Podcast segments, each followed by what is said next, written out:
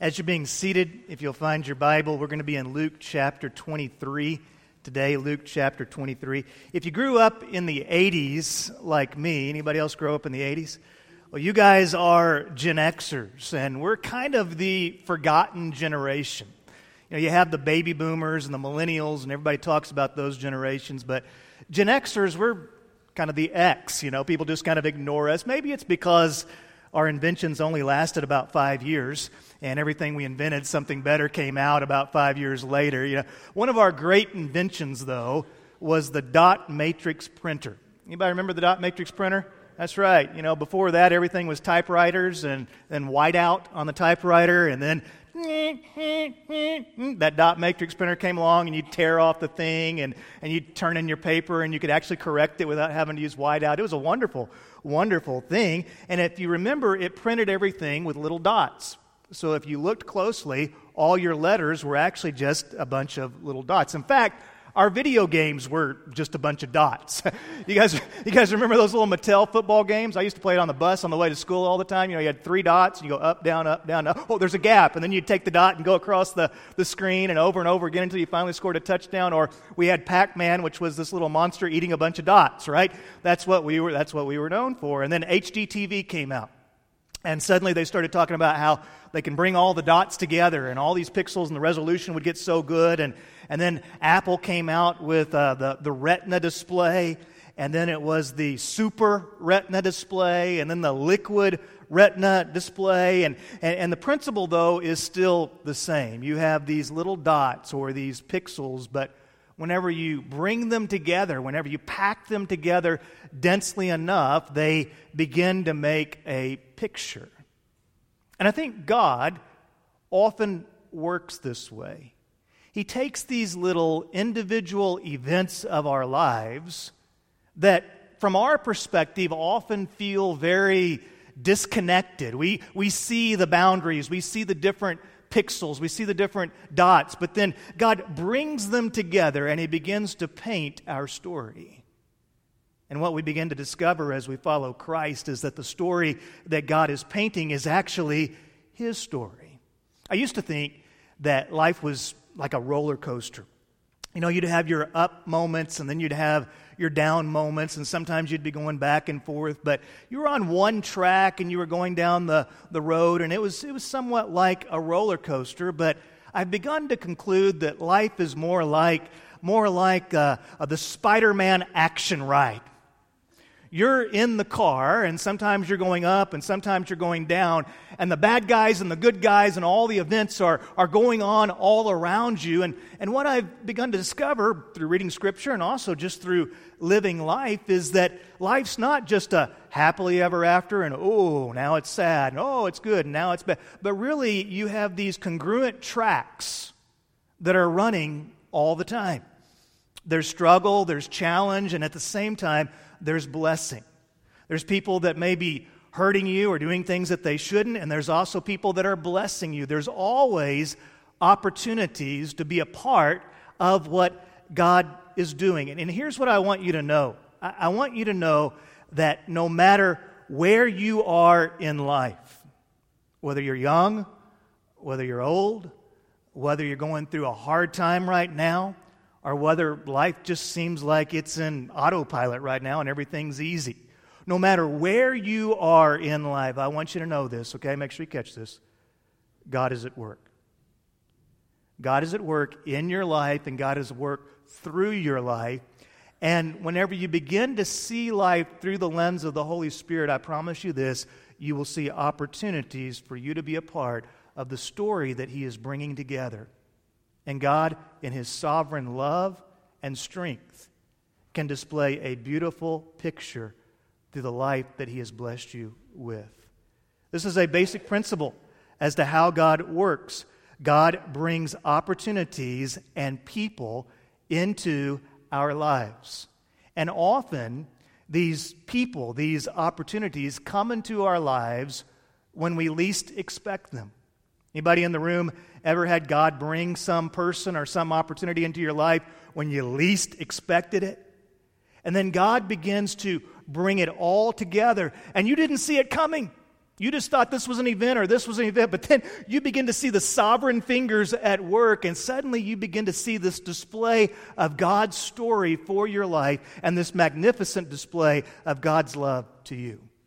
So here's my assignment today I, I want to show you how, in what was seemingly the darkest moment of Jesus' life, that God was still at work in the people around him there are three men in particular that God weaves into the story of the cross.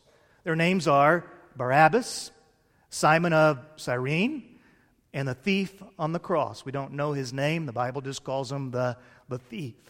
And I call these stories of these three men the scarlet threads. Those stories that God just wove into the story of the cross. At midnight, Jesus and the disciples arrived at the Garden of Gethsemane. And there Jesus went into the garden and he prayed to the Lord beneath the olive branches and he poured out his heart to God. Shortly thereafter, Judas and his band of temple guards arrived at the garden. Jesus was arrested. He was taken to a man's house by the name of Annas, who had been the high priest, yet he still wielded, uh, wielded most of the influence within the Jewish community, and he was questioned by Annas.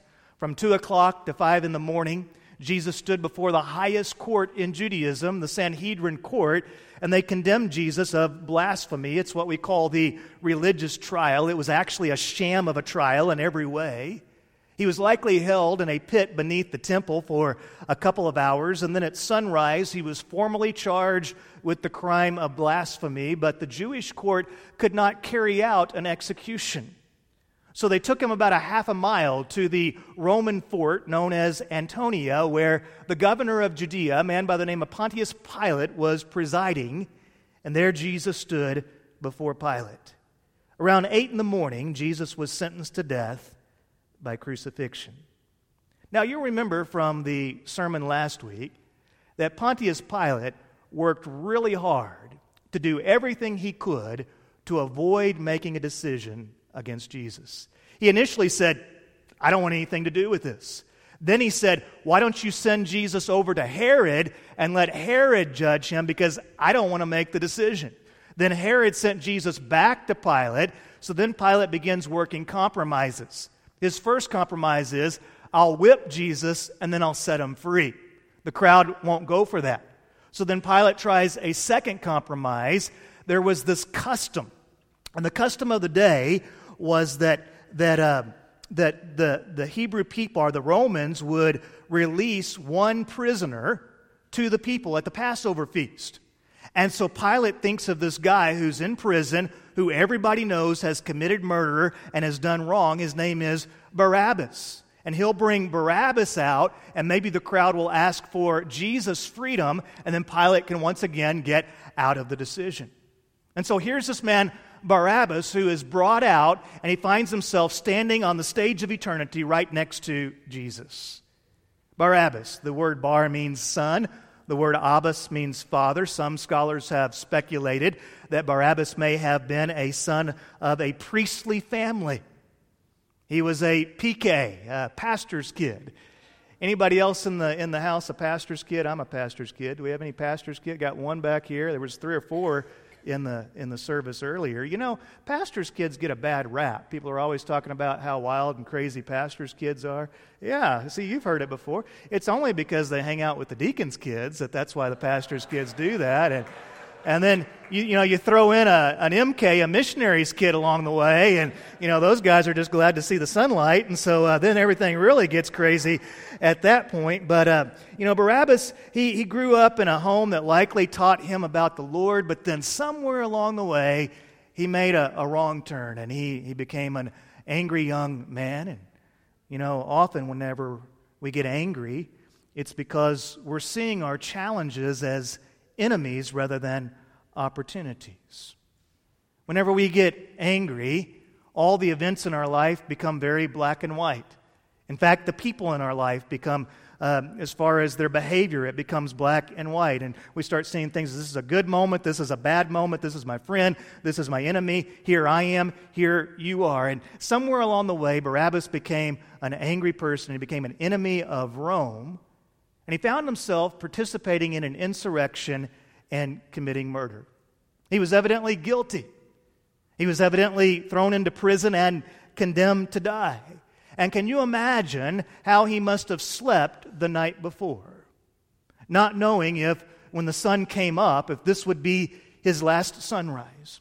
Not knowing if that morning would be the time where the soldier comes to him and takes him and leads him out to be scourged and then crucified. And then suddenly, Barabbas jumps into the story of Jesus. Look with me in verse 18 of chapter 23. Then they all cried out together, Take this man away and release Barabbas to us. He had been thrown into prison for a rebellion that had taken place in the city and for murder. And Pilate, wanting to release Jesus, addressed them again. So Pilate stands up and he gives some type of speech urging them not to condemn Barabbas, but not to condemn Jesus, but to condemn Barabbas. But they kept shouting, Crucify, crucify him. And verse 23, one of the most tragic verses in all of Scripture, and their voices won out. Now, we don't know what happened to Barabbas. We do know this he began the day a condemned man, and he ended the day a free man. We know that he was guilty and Jesus was innocent. We know that he deserved punishment and Jesus did not. We know that Jesus was crucified and Barabbas was set free. And so Barabbas becomes a scarlet thread in the story of the cross. And in a very real way, if you think about it, he represents each and every one of us. Because we've all done things against God that are wrong. We've all committed sin. And because of that sin, we all stand separated from God and we all have an appointment with eternal death. And then God does something that we could never do. He intervenes into our scene, and Jesus takes our place so that we might find freedom in Christ. And so Barabbas is woven into the story, and he becomes a picture of everybody in the room. From outside the city walls, there were two boys, Alexander and Rufus, and they could hear over the walls of Antonia the shout of the crowd. They could hear what seemed like a mob yelling out, Crucify him! Crucify him! And eventually, word began to spread around the town as people were eating breakfast that Jesus had been condemned to die. And so these two boys go to their father, Simon, and they tell him that Jesus had just been sentenced to die. Now, it was practiced within Roman tradition that when someone was sentenced to die by crucifixion, that they would then be paraded through the street, usually with their crime hung around their neck, so that everybody could see this is what happens to you whenever you mess with Rome. And so it was about 8:30 in the morning when the execution party made its way past Simon. And that's when Jesus, already weakened by the beatings of the evening, already weakened by the scourging that he had endured, that's when he begins to fall beneath the load of the cross. And in verse 26, here's what the Bible says. As they led him away, they seized Simon, a Cyrenian, who was coming in from the country and they laid the cross on him to carry behind Jesus. Now, no doubt, Simon had likely journeyed to Jerusalem to celebrate the Passover feast. This was the biggest weekend of the year, and so Simon had come to Jerusalem to celebrate the Passover, and now he was face to face with the Passover lamb. The very sacrifices he was bringing, he was now seeing the personification of those sacrifices right before him in Jesus. Simon Peter had boasted earlier in the night that he was willing to die for Jesus, but as Jesus fell beneath the load of the cross, it was Simon of Cyrene who picked up his cross and carried it. The Bible doesn't tell us if Jesus and Simon exchanged any words in that difficult moment.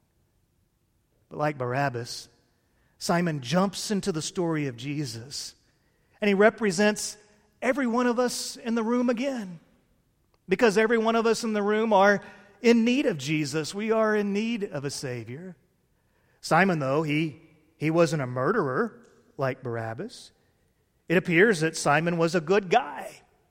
I think he was doing his very best. He was raising his kids, he was practicing his faith, he was coming to Jerusalem to celebrate the Passover, he was doing the right thing. If Simon were alive today, what do you think he would be like? I think Simon would be the guy who volunteers to coach the Little League baseball team. I think Simon would probably drive an F 150.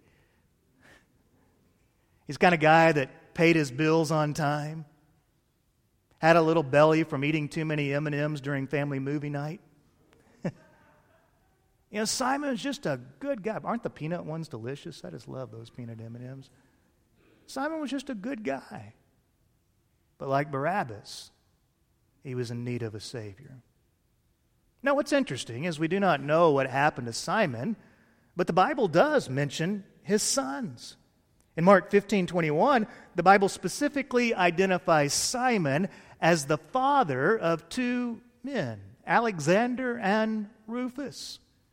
Now, it's speculated by scholars that the reason why they identify Simon's sons is because the early church knew who they were.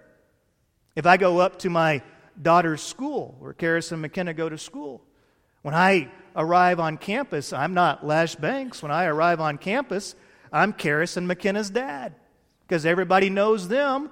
They just know me as their father. And so it appears that Alexander and Rufus, Simon's sons, became leaders in the early church. In Romans chapter 16, the Apostle Paul is going down this long list of people that he's thanking for their ministry, and he mentions this guy, Rufus, as a choice servant of the Lord. Now, it was 2,000 years ago, and sometimes it's difficult to go back into literature and go back into history and know for certain, but it appears that in this brief moment when Simon's life intersected with Jesus, something eternal happened. And God began to weave a scarlet thread into their life. And Alexander and Rufus and their mother, and perhaps Simon himself, became followers of Jesus Christ. Now, make sure you understand this. Make sure that you get this. When you go through suffering, when life gets rough, when life hurts, people are watching.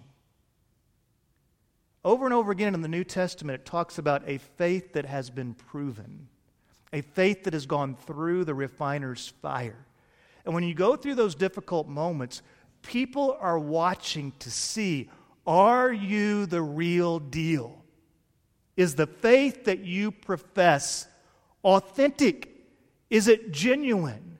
And I also want you to know this that when you go through that difficult moment, God is still working. Even if it feels like the windows of heaven have been shut, even if it feels as though you cannot hear from the Holy Spirit, like you're all alone, I want you to know you're not all alone. God is still at work. And I promise you that in His loving sovereignty, He is bringing opportunities into your life. And he is bringing those individual events together like dots into a masterpiece, into the picture of your story.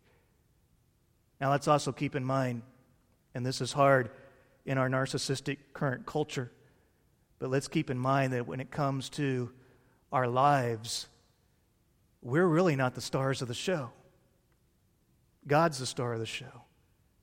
And our lives ultimately exist to bring glory to Him.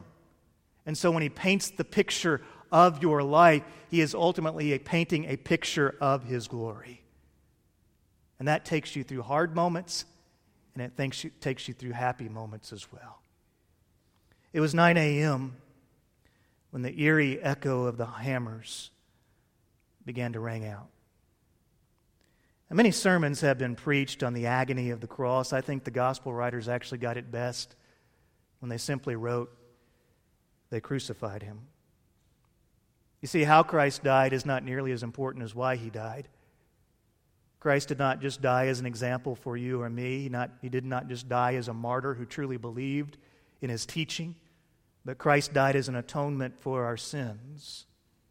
The Bible says in verse 32 that two other criminals were also led away to be executed with him.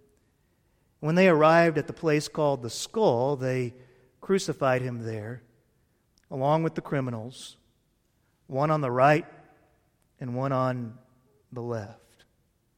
So, about six feet on either side of Jesus were two criminals. These two men had likely been born under Roman law. As children, their parents probably held them in their arms and they had dreams for their boys. Whenever their boys began to walk and their boys began to mature, the dads probably thought, man, that, that kid, he's, he's going to amount to something. But then they began having these run ins with Rome. And it probably started out innocently enough. They just wanted to make the soldiers' lives more difficult. They never imagined that it would go this far to the point that they were arrested and now they had been charged with a crime and they had been sentenced to die. Rome looked at them as completely unworthy, not even worthy of slavery. Rome decided they can't even work in the mines, they can't even work in the gallows that uh, power our ships. No, the only good these men have to offer is to be made an example of. And so Jesus died between two thieves in a sea of anger. The soldiers treated him like a caged animal, offering him vinegar to drink, mocking him, gambling for his garments. The religious leaders, the very people that were supposed to be leading people to God, instead were taunting the Son of God. Matthew and Mark both say, and take note of this, they both say in the same way the criminals, plural, were taunting Jesus. And through the darkness, through the agony, piercing the darkness comes grace. And Jesus cries out in the middle of his suffering, he cries out, Father, forgive them, because they do not know what they are doing. Father, pour out your wrath on me, not them. Their anger has blinded them. Drain their hearts of rage and fill them with my grace. The Bible begins to teach that, that the Holy Spirit began doing a work in some of the people around Jesus, that the centurion began to realize that there was something more to this man, that even one of the thieves began to have the Holy Spirit work in his heart, but the other thief, the Bible says in verse 39, began to yell insults at him. Aren't you the Messiah? Save yourself and us. He's hanging six feet away from God. And all the anger, all the frustration, all the disappointment of this man's life began to pour out. You dig down into the language, and he was blaspheming Jesus. He was saying things about Jesus that were so reprehensible, so vile, so dripping with anger that the Bible can only translate it as he yelled insults at him. This criminal was minutes from death. His life had been deemed worthless. His body would be destroyed. By the end of the weekend, all evidence that he had ever lived would be gone. But instead of embracing grace, he chose to take his anger with him to the grave. Can you imagine dying six feet from God and remaining six feet apart from God forever. But the other criminal, verse 40, rebuked him. He said, Don't you fear God since you are undergoing the same punishment? We are punished justly because we're getting back what we deserve for the things that we did. But this man, this man's done nothing wrong. Then in verse 42, we have his moment of salvation. He said to Jesus, Remember me when you come into your kingdom. And Jesus said to him, I assure you today, you will be with me in paradise. Picture the scene three crosses, 12 feet, two thieves, Jesus in the center, two thieves with the Son of God in the middle. Both men were sinners, both men were angry. One chose to take his anger to the grave. The other found forgiveness. No one was going to remember this man. He was worthless to all, but he was not worthless to God. He didn't have anything to give God. He couldn't say, Hey, God, from this moment forward, I'm going to serve you. I'm going to give you every part of my life. I'll, I'll, give it all to you. He had nothing to give God. Stripped of everything, he was dying, nothing with which to negotiate. All he could do is open the clenched fist and request forgiveness. And Jesus extended to him grace. He says, I'll remember you. Because you believed, you're going to be with me for all eternity. He died six feet from God, but he would remain with God forever.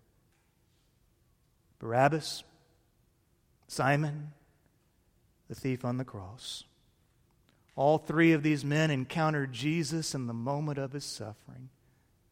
And just like each of us, all three of these men were in need of a Savior. And just like each of us, God loved all three of these men. See, this is the whole point of the cross. That God, driven by his love for you, sent his Son to live a life that you could never live, to die on the cross for your sins, so that when we believe in him, we might not perish, but our lives might have eternal life and eternal significance. Through the midst of Jesus' suffering, God was bringing their freedom. I don't know the complete story of your life, but I do know this God loves you. If you're not a believer, He wants to save you. And I also know this that He wants to take those individual events in your life, sometimes happy, sometimes painful, and He wants to bring those events together to display His glory and to tell His story. And it's not a story of how good you are, it's a story of how great He is. It's a story of grace. And so, right now, know this God's at work in your life. And there's people around you that need you to be the hands and feet of Christ. One final question, and I'll stop. Who's your one? Who's the one right now that God has brought into your life that you can reach out to? Who's that one person in your life right now that you can invite to Easter? That one person in your life right now that you could share the gospel with? That one person in your life that you can help? Just be an example of what Christianity is to them. Whenever we begin joining God in His work, we begin discovering that God is a good, gracious God. And He can use your life in ways that you never saw coming. And He can put together a picture that you never imagined. And God's story is so much better than anything that we write.